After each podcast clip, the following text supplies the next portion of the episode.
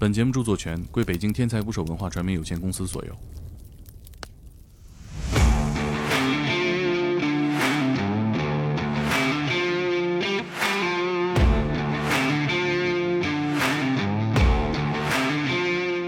大家好，这里是天才 FM，我是你们的破产主播孟哥。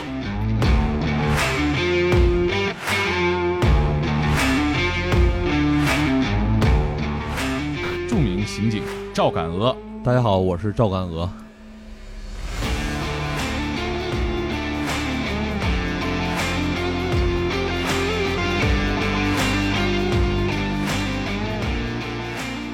啊，今天还有我们的薛定谔的场记戴先生。戴先生呢，说话不说话不一定，看他心情吧。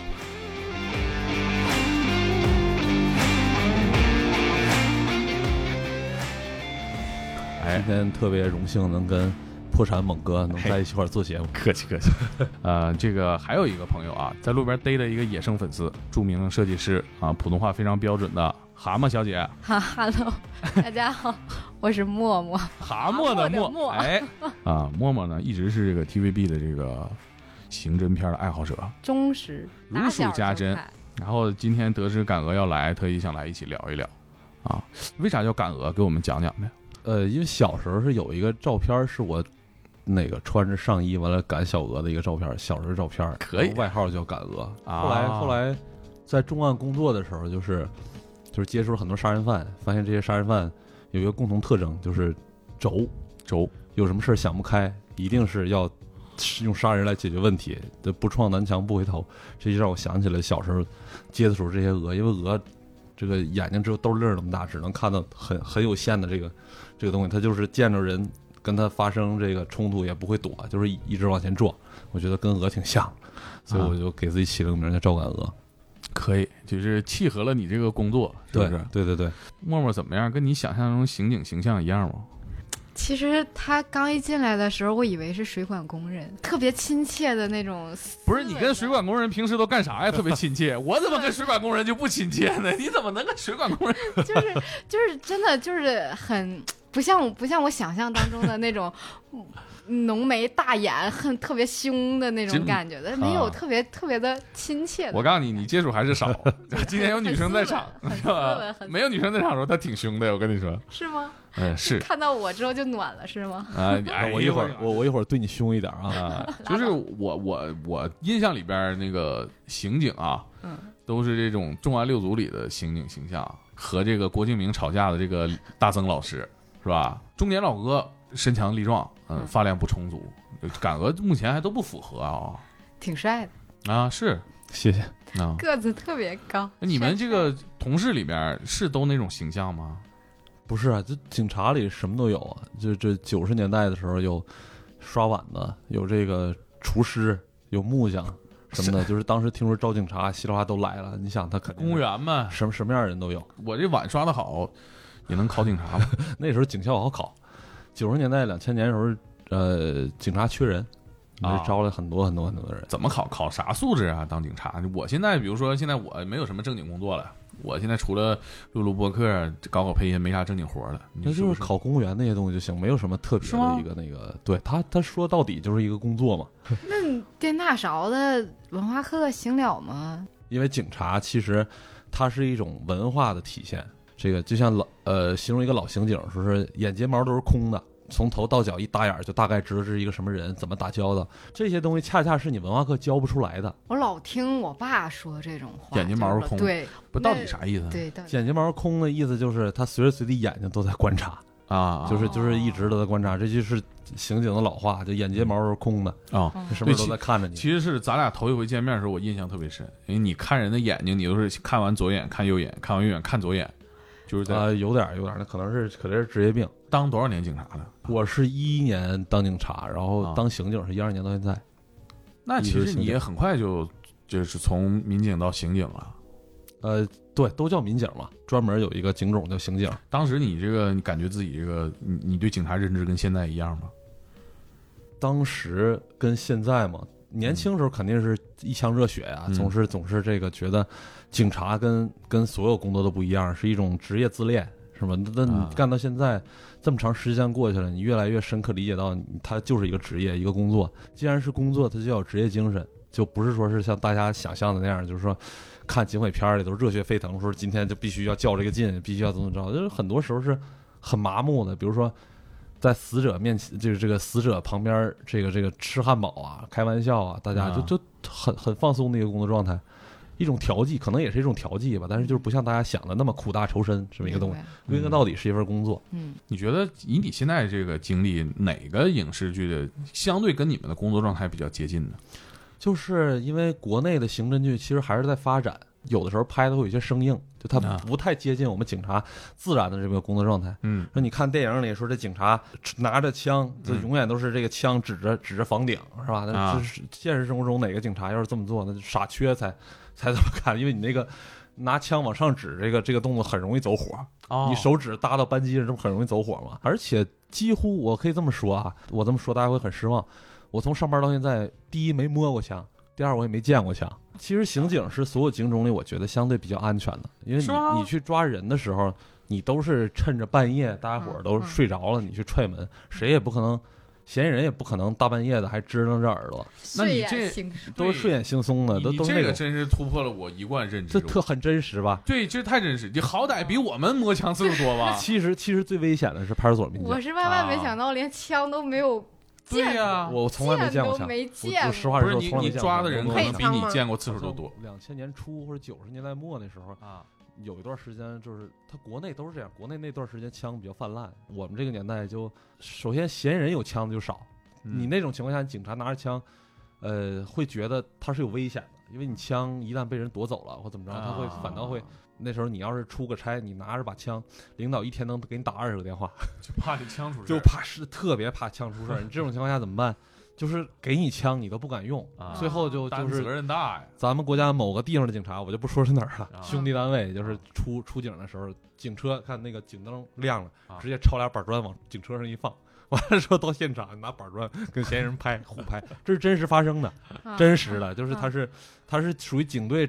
转型过程中的这么一个一个一个一个这么一啊个特别奇怪的这么一个阶段，那确实存在。人说这板砖啊确实比枪实用啊，你也对不用汇报是吧？ 对，不用汇报，那这样板就有砖该嗨就嗨了。嗯你就跟那个周星驰抄折凳似的，他方便呢，真的对拍起来就拿板砖拍，是吧？比警棍也好使。啊 对，哎，你刚才说这个民警更危险，我们还真是派出所民警更危险，怎么的呢？因为他我们刑警是以自己的有准备去打对方的没准备，对你对方是睡着的状态，你踹门进，你四五个人给他摁倒了就摁倒了。对，就是查水表嘛。 派出所民警你根本就不知道你面对的现场什么样，幺幺零报过来说老公打媳妇儿，啊你去了。去了，哎，你看两口子吵架，打枪打觉血，觉得没什么事儿吧？ 觉得没什么事儿吧？你去了四回五回，同样一家，啊，每天晚上都给你打电话，你觉得没事儿。第对呀五回，这老公把刀掏出来了。啊你会有防备吗对？你没有防备。你像那个西城区前一段时间，大家也看过新闻，就是有一个精神病啊，他在那个那个那个派出所老老有人报警，嗯老抄着一刀在那儿嚷嚷。你第一次去看，哎，你觉得挺紧张，你还警察还拿着盾牌，啊还拿着警棍。你去二次了，你就是正常人，他也不会觉得那是个事儿了。对，嗯那民警就劝，哎呀，你别别别那什么了，你这赶紧回家吧，怎么吃着？点药吧。结果就这一次嗯，这个嫌疑人不知道那天哪根筋搭错了，掏着刀就把民警给捅了。你连一秒钟都用不上，就把民警给捅了，你这有防范吗？对你没法防范。所以真正最危险的永远是派出所民警，他他一天出二十个警、三十个警，他没法一直保持这种。你像就是我就讲一个我身边的平民英雄啊，一个民好派出所民警，就是他当时是去去这个有一个武疯子，那个武疯子一直在家打他妈，舞风的怎么个舞风？跳舞这这不是 B-boy 这个 对这个外号叫五啊啊，呃姓，武就啊不是不是，就是属于我不知道是警队内部的专用称呼还是怎么着，武啊疯子就是我动用武力的那种疯子，啊，文疯子就是说个没完，啊讲天文地理，啊这个明这白个了，这明白了。武疯啊子就是一整就动五把超那明种白叫了武疯子。啊你，像那个他那片还儿是，精神不好。对，对那个武疯子老打他妈，但是你像中国这方什么面完的。蛋孩子这是你像中国这没办法这方面的规章制度就不是很完善，你对于这种疯子，你的收容是需要他的父母、他他家长签字，他妈就是不签字。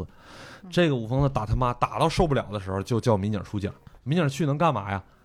您说打这架呗，打他妈，他妈也不来配合做笔录，你说对给啊人抓，你又抓不抓不进去，嗯你只能是民警去去阻止。不是现在不是有一个那个条例吗？说如果说民警出警的话，可以啊直接押送到那个精神医院去因为他妈不让去，你怎么押送？啊。对，得是家属，他家属不同意，你怎么送啊？你强制送，他妈闹死闹活的，你哦，你没法弄。等于这就还是事儿他妈不同意，是他妈挨打，结果最大的阻力还来源于他妈。哦结果这个民警就是那次出现场就还挺谨慎的，嗯就是又听着那五疯子打他妈，他带了四个民警出一块儿出现嗯场。这个五疯子开门的时候文质彬彬的，戴着眼镜，这会儿是文风了，光呃光着上身儿，穿着牛仔裤，然后说说那个你跟我们去派出所去一趟，其实就是想说关他一会儿，冷静一下对嗯，再给送回去。啊，这五疯子说行，然后说我我先穿个衣服，回屋拿着那个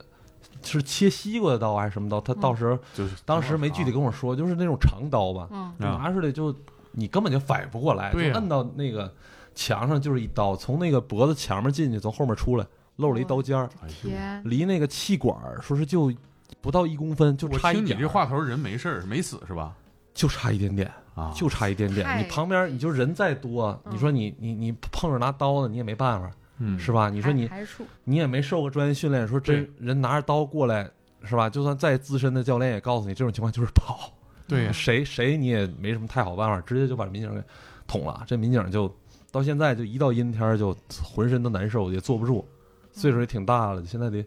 五十岁了吧？啊、这是在派出所的一个老民警，你说他容易吗？太不容易了，结果后来这个这个五疯子就被收了，就被抓了。抓了之后，他妈天天来派出所告啊，啊！你说你说这这这这这民警还活不活？对我说没法弄。零零几年，两千零几年到二零一几年这十年是中国民警比较黑暗的十年，它是一个转型期，从不完善到完善，从这个大家伙儿都不知道该怎么做到知道该怎么做，但这中间有很多民警的血泪，嗯这具体的咱就 不说了，他太多知了。道该怎么做，这过程都是一个个民警经验式。对对真，的吧？你像你说这个事儿，其实它这不是个小事儿了。我见过很多就是这这很小的事儿，就是在派出所闹。呃，太多了。比如说这个，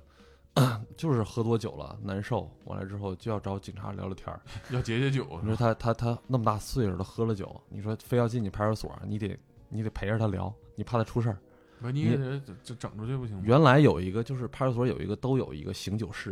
哦就是这种醉鬼专门搁那么一个地儿。如果他闹得厉害，就给他们约束带捆上。啊但这种你闹得特别厉害的吧，他拿脑袋撞墙，他他他往墙上撞，哦你要送他去医院，他也没什么事儿，他也不去，他就是喝多了，就是喝多就就想警察，找啊你告诉他你别光喝酒，你吃菜呀，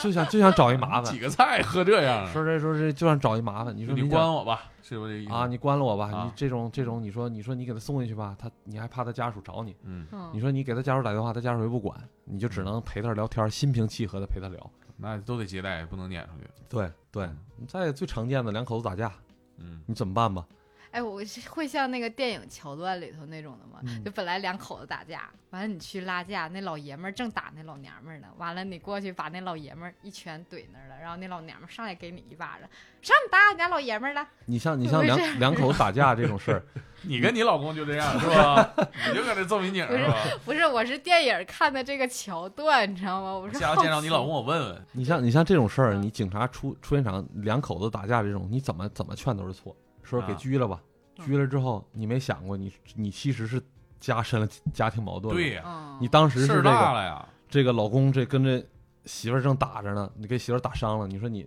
真给拘了，拘了你十五天回来，他找警察找不着，他找他媳妇儿还找不着吗？嗯你说我们这么做是帮了他媳妇儿还是害了他媳妇儿？哦对，最后把事儿全推到警察这儿了，所以警察他有时候他难处理，是就在这在儿。那个对醒酒室旁边盖个屋，家暴室。对对，国外是有家暴中心的，人家是也是第一次也不是直接抓，他要嗯劝，嗯，嗯劝解释不了这个问题，他会找法律援助，找律师去告，最告不了最后一关，你要还打的话，人家才找警察。你说咱们这儿是一打一报警就是警察去，那警察怎么管啊？他只能 嗯只能和稀泥呗。对，嗯，丢自行车啥的，是不是也得报案？能找着吗？自行车，我自行车丢好几年了，我现在还抱有一丝希望，等着民警给我打电话呢。就是就是这个是怎么着啊？呃，我先说英国现在对这种小偷小摸的现在已经不立案了，应该大家都都有这方面的新闻。啊消息就是英国国是最先做出的，就是小小规模的财物被盗窃什么都是啊保险公司来赔，啊，警察已经不管了。为什么？因为盗窃的案子，如果要是民特别特别上心，能不能破？可以。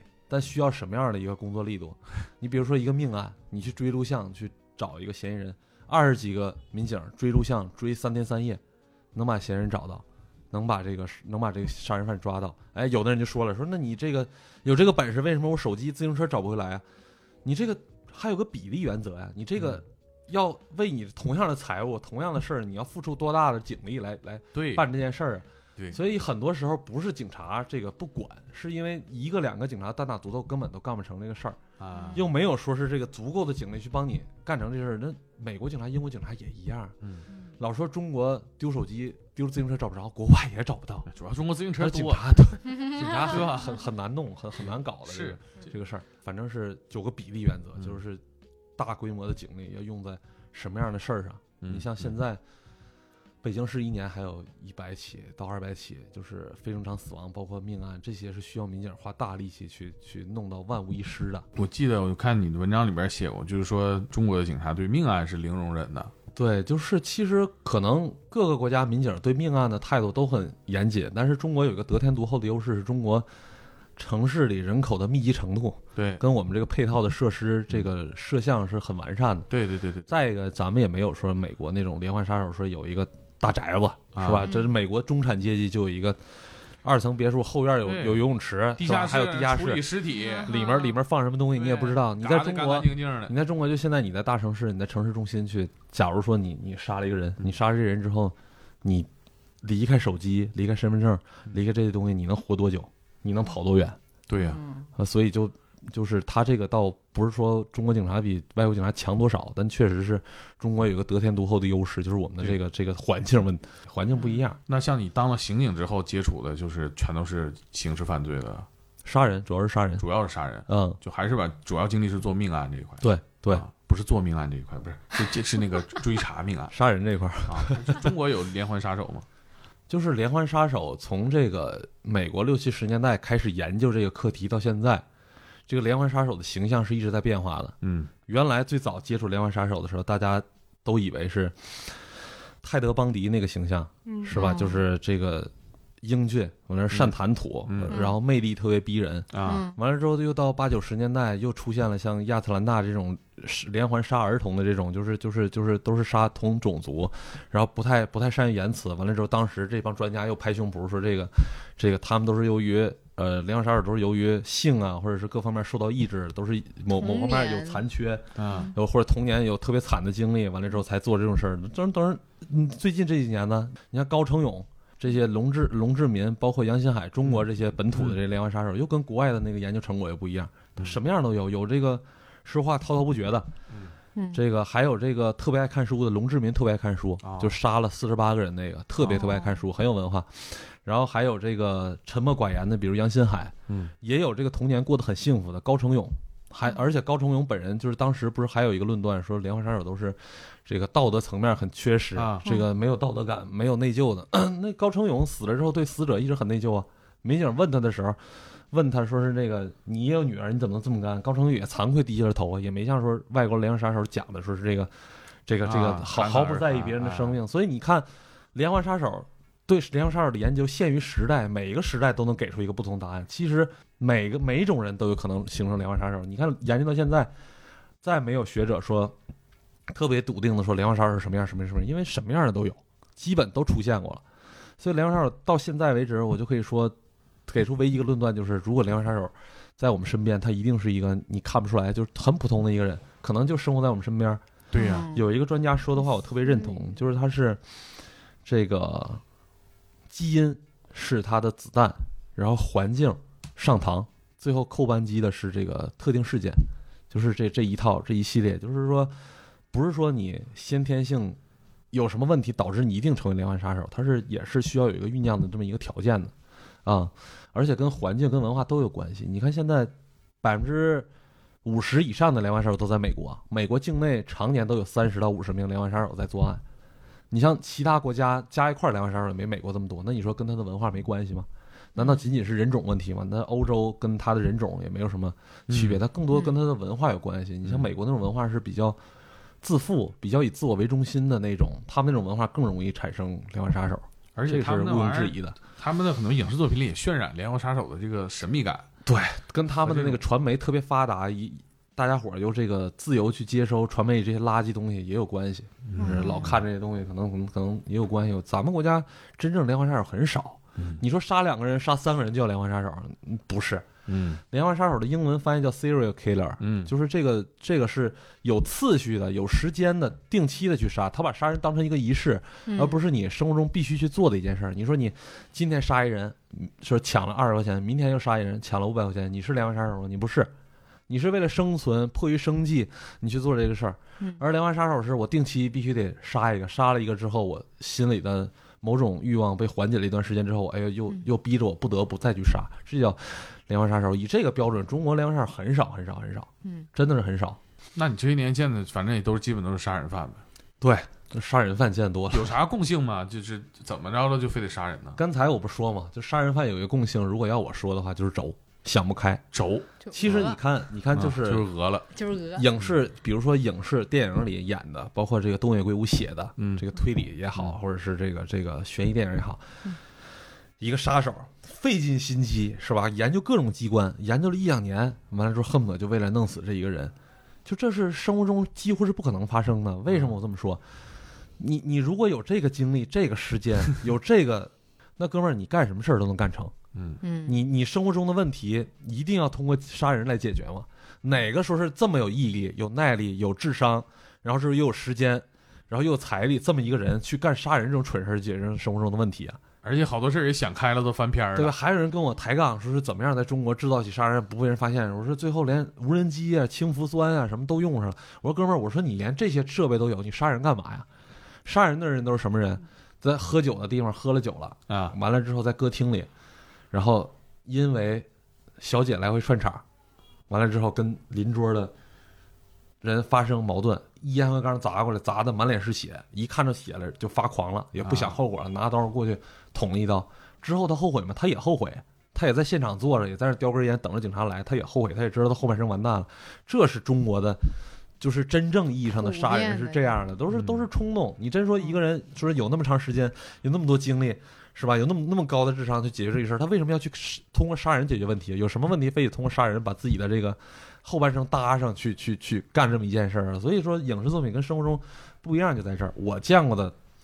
绝大多数的杀人犯都是特别特别轴的，冲动，就是想不开。就想不今开天了我撞上墙了，我走路碰上死路撞上墙，我也得嗯把是吧哦墙捅两刀我，也得把把把把墙撞倒，我再过去，得谢你两都块是想不砖开，就不会从另一个角度去想一想这个事儿啊，啊。那你有遇着过那种高智商的杀人犯吗？都是有。我我之前写过，就是那个连环杀手，我觉得智商比较高，但是他他的破绽也露的也比较明显，他把人杀了之后，碎尸装到行李箱里拉走。嗯，这就算是智商很高的了，知道在现场把人杀了，装到行李箱，这是智商很高的。哦，其实就不像那个 TVB 里头演的那些不是什，么我跟你，说，杀人案，嗯我我再给你讲一个数据，你可能都不信，这是我自己统计的，百分之三四十的杀人犯杀了人之后都不知道去哪儿，就懵逼了，就在现场拿着刀站在血泊里，一般都是叼根烟自己还报警呢，自己报警，是冷不是静我杀人一下了？我杀人啊，了你过来吧，你过来要不然就是漫无目的的大街上走，浑身是血，也不知道去哪儿，绝大多数都是这种，就是懵了，都是懵了，我都没见过那种 说就是是杀人稍之稍后，微处理一下都算高智商的了。对对，那我这个突然间觉得有那潜个力 那个觉得自己可就以前是段吧时？间大连的那个十三岁男孩儿，啊，就是杀了一个九岁女孩儿的那个，那那男孩儿还算有智商的了。他还算有智商。我跟你说，就那个现场哈你，分跟谁比了？跟他比吧，不是，就就可能大按道家。理来说，就大家觉得这种这种现场，可能觉得就是能做到这一步已经很了不起了。那小孩儿嘛，我跟你说，所有当时出现场的嗯民警，第一反应都是干这事儿人一定是个小孩儿。啊，这个这个死者就在这小区里，嗯他也住这小区，嗯他把这个死者直接就扔到那个同一个小区灌木丛里了里一个灌木丛里的脸上扔两袋垃圾，就这个只有小孩儿会这么干，嗯嗯就特别不计后果，也不计那个死后也不太遮掩的这种，一看就是小崽儿，嗯，就是就是用我们行话就是小崽儿，肯定是小崽儿干的。嗯他把这小女孩骗到家里，嗯你首先说他在家里干的这事儿，嗯这是第一。第二，你在家里，你不，你你哪怕把尸体藏在家里，如果是一个大人啊嗯，你没有交通工具，你会想着说这尸体你得搁家里藏两天吧嗯？他直接拖着尸体，那血迹还没干呢，拖出一百多米就扔到外面了，警察顺着血就找他们家去了。 你觉得他智商有多高？ 就这一看就是小孩干的。不是沫沫，这你智这商你稍微你正别常琢磨点这儿事我儿，最近没吃碳水， 你这是减肥减的脑子都傻了。你觉得这样都是智商高，你可别琢磨呃，。但是但是我我知道你说那感觉，就是你觉得对呀特别冷血，对，就这个事儿不像小孩干的。有另一面就是他不像小孩干的，是因为他特别冷血。对，就是因你为一般孩子会恐惧这些东西，会害怕。我感觉他就很无，我反倒觉得青少年他妈的在那个年龄段道德感挺低，而且他还反复两次去问。我记得我记得看那个加西亚马尔克斯写的那个《一桩事先张扬的谋杀案》里面有一句话写得特别好，就是那个两个哥俩要去杀人去，完了之后在在那个饭店里先闹了一场。那个嗯饭店老板当时就说觉得这两个人说他们两个去杀人觉得特别扯，但是后来又觉得这两个人的状态很像小孩儿，他嗯觉得这个事儿可能真的要对这个凶杀案成，因为只有小孩儿什么事儿都干得出来。不计对啊后你也果，从另一个另一面去考虑这个事儿。如果大人他会有顾忌，嗯他会觉得我在这个小区里，我把这小女孩弄死了，那警察破案能用多长时间？对，嗯像你说顺着血迹找过去了，那顺着血一百多米，你说十分八，分的这按破了。你说你说他智商高吗？他不是他他。主要是体现在他凶残，就是你竟然对，在这种肯定破的案子这种情况下，你还敢把人杀了，这只能说明你凶残。嗯，他没按成年人的规则玩，成年人即使是干这种事儿，也不可能这么干。嗯哦你让这更让人可怕的是这一点，就说你都知道你肯定被警察抓，你还这么干，嗯，我觉得这个比较可怕。那你其实你接触这些，除了杀人犯，还有更多就是尸体。啊，对，见尸体见多了，从一开始这个见到尸体就是怎么看怎么不舒服，一直到后来就是为了熏熏味儿，还得拿一汉看怎堡么，顺眼？压一压是吧？还得鸡腿堡哎压不一压不，像那个什么电视里演的那样吗？就是有一个闻那个什么流，那叫什么东西来着？就是闻那个东西就不会吐了，有 一个啥？啊、是是风油精啊，啊，差不多类不似。是你要说风油精渲染这么多吗？ 类类似吧，反正就是就是怕看到尸体吐是吧？对对对对对，因为会因为刚你开始有吐过吗？你现现在的人都联系这么方便，人人都有手机。嗯你像一个人死后二十四小时，一般如果说有人来我们这儿报案说人失踪了，嗯我们先问手机还开不开机，嗯啊，他说手机关机了，这人也没联系了，也不上班，那我们就觉得这人基本上就完蛋了。是吧？哦对，大概所以率说是被所以人说杀很了吧快就能找到这个人。你不嗯像以前说是一个人消失了，那有可能去去哪儿打工了或者怎么着了，说嗯扔到井里扔到哪儿，半天找不到，说嗯直到尸臭了闻着味儿了才找到。你现代人就本身嗯就对很现难，在联系很密集，所以就我们出的现场都是还热乎了的， 就不会出现那种情况。当然也有，就是我出过那种现场，就是。老老头儿喝酒啊喝多了，死在家里了，啊然后之后他本来就是杰夫，啊，然后之后他他孤孩寡子老不人了也管是孤寡老人，他在家啊直到有味儿了才邻居哦才邻发居啊发现的那有种，味儿了。哎呦，那个味儿，你去现场，你你你出过一次你就我了解了。这个想象一下，你觉得就那你终放几身天了吧得？就你一出那个现场得，有几个月。啊你我的感身上、你的身上、你的你的外衣可以洗洗，你的内衣什么的全都得扔，怎么的呢？那个味儿根本洗不掉。啥味儿？你给我们形容一下。觉就是就是尸嗯臭味儿是类似一种什么事儿？我每个人都理解不一样，但是我闻尸臭味儿就跟那个垃圾场焚烧厂那个味道是一样的。垃圾场、焚烧厂也没去过呀。呃，反正就就是烧垃圾那种味儿，嗯特别特别恶心。然后之后，你会感觉到是凝若食指的感觉，就好像是扑面而来是有什么东西一样。啊，就是那种就就是《无法呼吸。水浒传》里边写那个老虎出来那个味儿啊就我你戴几层口罩都罩不住那个味啊，儿。我记得我出过有一现场，就是啊楼上那个、那个那个那个老太，真跟电影里演的一样，就是那个老太太就觉得她老头没死，啊就想办法还要把老头弄活，就一然后直之后留着尸体，就一直留着尸体。完了之后就是拿那个拿那个是是是，风仪油精式儿吗？我不知道那个白粉是什么粉，反正是往那老头身上抹。等到那个老那个老头倒是表面倒没有什么问题，但他都流汤了。哎呦我哦然后之后好多区域就都在这拱来拱去，完了之后他还啊后来是谁发现的？是儿子发现的。他儿子一直从那个外地给打电话，说是啊，不对，说我打了好几个电话，这老太太接电话声不对，就怀疑是老头死了。嗯等开车回来，那都已经过去四个月了，从夏天已经快到秋天了。我去，然后之后邻居来找，他就说是家里腌腌酸菜了，人家看那么大岁数老太太也也也没办法，等于嗯是那那天出现场的时候是我师傅出的现场，嗯我师傅就就刚一进楼道，他那是在二楼，就就还没上二楼就说完蛋了，说赶紧叫技术队来吧，都还没开门就呢，闻过这味儿，就闻过这味儿，他一闻就知道是这完味儿完。犊子了，这完了之后，后来就一开门，那个感觉就像什么，就像迎面被人打了一拳，你就不受控制的就往后退了一步。就马三立那个相声里边让苍蝇推出 来，哎呦，就是就是你硬你硬着头皮你往里走啊！你这这推开门之前，推开卧室的门之前，你就一直想象不什是么样老太太，也精神也不正常了吧？嗯她不太对正常，她不太。但是孤寡老人要这个么心就情是你有点儿什么信仰，不是你三四天，你你四个月，那基本那那这肯变这这这这没人形了，那那那他还有人形有，最可怕的就这个人人形还有，哦那色啊儿还对吗没？有巨人观吗？没巨人观，他抹什么的叫那巨些人粉观还有点防腐作用。就是他腐败了之后，巨人观我告诉你是什么样，就啊是见过吗？啊腮帮子会先鼓起来，然后感觉就像一火个云邪人，神那种，就像一个人生气在在憋气儿一样，啊完了之后随之就身上的皮都发松啊然后那哦个那个是嗯啊放很久了的的那个状态，四个月，太难受了。那玩意儿酸菜都腌完 了，你就别说腌酸了。我我有一本我有一本珍藏的书叫《尸体变化图鉴》，你们应该啊都有。，我有 PDF，我天哪，我的生活就是一本活生生的尸 尸体鉴别图鉴，确实很震撼。它和电影里拍的呢感觉不一样，就感觉那人呐，最大感觉瘪了因为人人一死之后。最大的感觉就是他胶原蛋白流失特别快，啊，很快人就干瘪了。你像那个我们经常出现场，就是有那种有那种人，你你大家都觉得说我们刑警一看就能知道怎么回事，其实那尸体摆在那儿，你都不知道多大岁数。嗯说最后要通过这个牙齿、骨骼去鉴定他多大年龄，因为他他脸瘪的厉害。你你嗯你像有时候我出那个现场，就一个女同志死在那儿，就是嗯干瘪的那种，法医都都我们谁也看不出来多大岁数，法医就只能先出一个初步报告，就是这人大概二十岁到四十五岁之间，是真的看不出来多大年龄。人过去了。真的看不出来多大年龄，就是干瘪了那个是状态。而且我啊还有一感觉，就是这个人死了，他这脖子啊是不用通气儿、不用工作的，所以我看一些尸体的照片，他那个脖子的形儿都特别不自然。就比如说你你你看不你说的还真对，是吧？说的还真就对啊是，就是那样，就是你正常人脖子这个造型，你人是不能呼吸的。因为什么？因为你你人人活一口气儿嘛，你那口气儿散了之后，你脊椎一旦没有这个根本脱离之后，他整个人就奇形怪状了。啊，对，你像对奇形怪状，就这感觉。你看有两个两个细节，一个是就是说就是说我们那个时候出现场的时候，就是这人死车里了，啊一仰脖死车里了。啊正常人仰脖子的状态，你们应该能想象到。对，他那个状态是，就我们去看这个尸体的时候，你都分不清来这尸体哪边正是面前反哪面边是后。啊因为他那个脖子仰到一个不可思议的一个角度，就完全失去了那个脊椎的那个啊，那个核心力量那个没有支牵撑，引了就是对就是吧没有牵引了那个状态。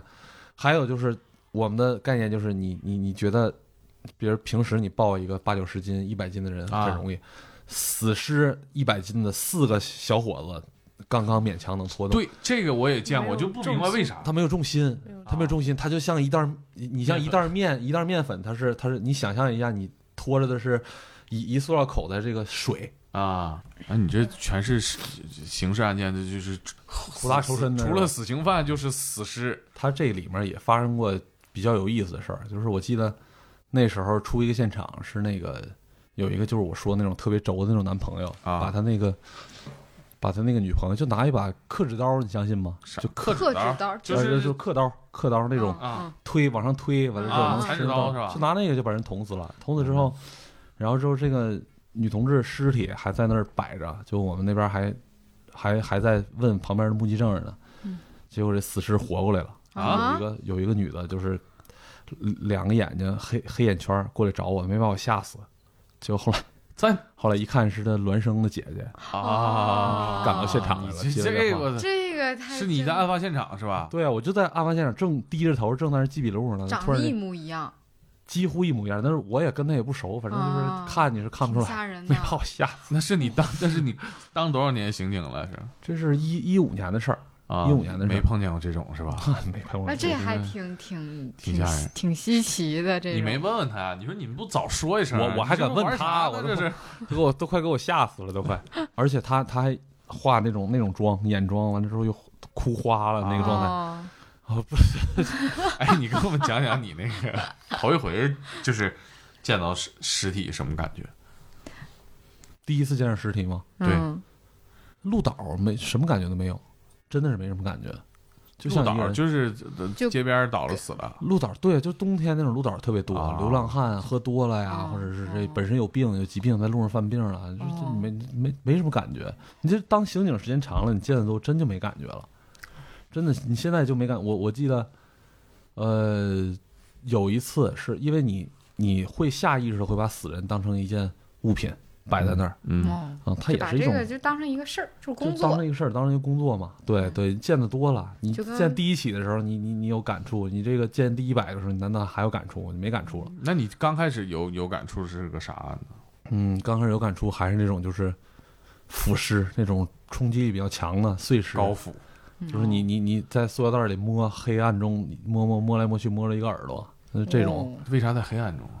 就是在一个一般库都房里，他把人弄死之后，就是切了之后分放到那尸个行李箱里，完了之后。嗯啊，你你你就在那里摸，你感觉嗯人应该在那里，因为录像看着了，他看着他把人拖进去了，也没再出来，就在里面瞎摸，就摸到这个，那个是冲击力还是挺强的就啊像你说的，衣服就开始有味儿了。啊！你你看到第一次看到尸体那种开放性伤口，你有一个感触就是，哎，这人肉跟猪肉差不多。你看现在就是、就是这个做这个替代实验的时候，也嗯都是拿猪肉在做嘛，嗯那、猪肉跟人肉纹理什么的都很像，你就觉得是啥也差不多。三十什么，你就觉得是是是一个是一个就差跟不是一多个肉的你这自个己平状时态，上市场买菜吗？买啊，看 看着猪肉的时候，你会想起这些尸体吗？呃，不会，这碎尸的很少，但是但是就是给人视觉冲击力比较强的是人头，因为那个人你你看到胳膊腿儿都是断臂残肢的时候，你啊不会害怕，因为啊它是一个非人的这么一个，它就是不块具备肉嗯人的特征的那么一个东西，你不会害怕，你比较害怕的是那种断头，有脸的，就一个脸，它还有一个表情，你还知道它是一个曾经是一个活人，它非常完整的保留了一个人的基本特征的时候，它下面什么都没有，你会觉得特别恐怖。哦就是表情会凝固在那儿。死人的表情，就像你你你你你做一道题，然后脸上是一种迷茫的表情，然后再找一个答案没找到，然后哦，特别迷茫的那种感觉。我怎么就死了呢？不是那种惊恐的那种。基本都是比较迷茫、困惑，眼睛半睁半闭那个状态比较多。啊、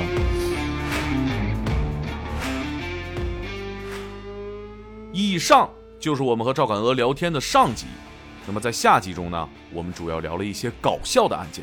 即使他们经过专业的训练，也会忍不住笑的那种。另外，我们的录制啊被意外的打断了，到底当时是咋的了？明天我们放出第二期内容。那什么，哥儿几个明儿都得来啊，拜拜。